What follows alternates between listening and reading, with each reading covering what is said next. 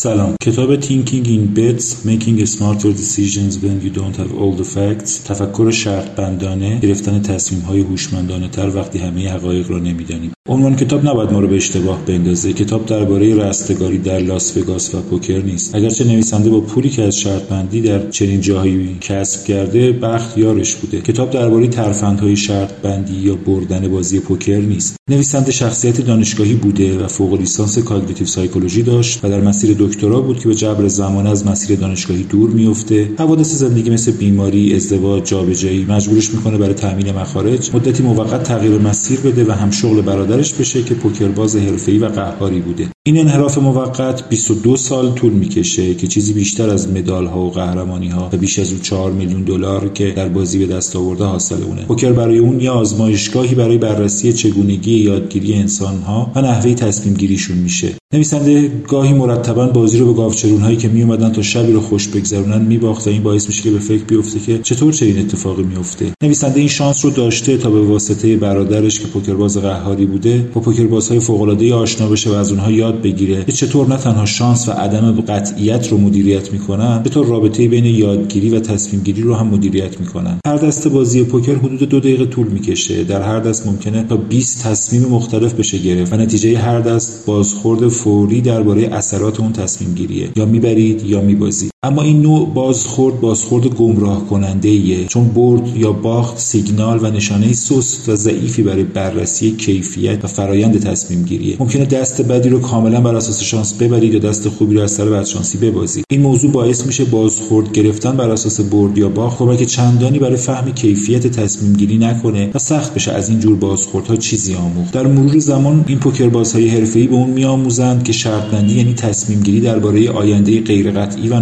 نامطمئن اینکه شرط بندانه به تصمیم گیری نگاه بشه کمک می‌کنه در شرایط عدم قطعیت هم بشه چیزهای آموخت. نگاه کردن شرط بندانه به تصمیم گیری باعث میشه از تله های رایج تصمیم گیری دوری کنه و نتایج به دست اومده رو منطقی تر بررسی کنه و تا حد امکان احساسات رو از فرایند تصمیم گیری بیرون نگه داره. از سال 2002 که دوستی نویسنده ای رو به مدیر hedge fund ی معرفی می‌کنه در واقع قرار بوده خود اون دوست سخنرانی بکنه و ایشون رو جای خودش میفرسته و اون مدیر سرمایه گذاری پرخطر از اون می‌خواد تا برای معاملهگران شرکتش از آموختهاش از شرط بندی و پوکر بگه تا به اونها در معاملهگری سهام و اوراق بهادار البته بهتر که دقیق تر بخوای در معاملات option به اونها کمک بکنه. سخنرانی برای شرکت هایی به حتی به بزرگی نام گوگل و شرکت ها و گروه های فعال در حوزه های مثل بازارهای مالی برنامه‌ریزی استراتژیک منابع انسانی حقوقی کارآفرین ها هم فعالیتاش اضافه میشه. حاصل این تجارب این شده که باور داشته باشه می‌تونه راهبردهایی پیدا کنه تا از تله های مسیر بین تصمیم گیری و اجرای اون تصمیم ها دوری کنیم. وعده کتاب اینه که تفکر شرط بندانه و نگاه شرط بندانه به تصمیم گیری فرایند تصمیم گیری در زندگی ما رو بهتر می‌کنه و بهتر می‌تونیم کیفیت نتیجه رو از کیفیت تصمیم گیری تفکیک کنیم. قدرت واقعی عبارت مطمئن نیستم رو کشف کنیم راهکارهای ترسیم و تجسم آینده رو یاد بگیریم. گروهی از همفکران جوینده حقیقت گرد هم بیاریم و فرایند تصمیم رو بهتر کنیم. کمتر واکنشگرا تصمیم بگیریم و خود گذشته و آیندهمون رو به کار بگیریم و کمتر تصمیم احساسی بگیریم.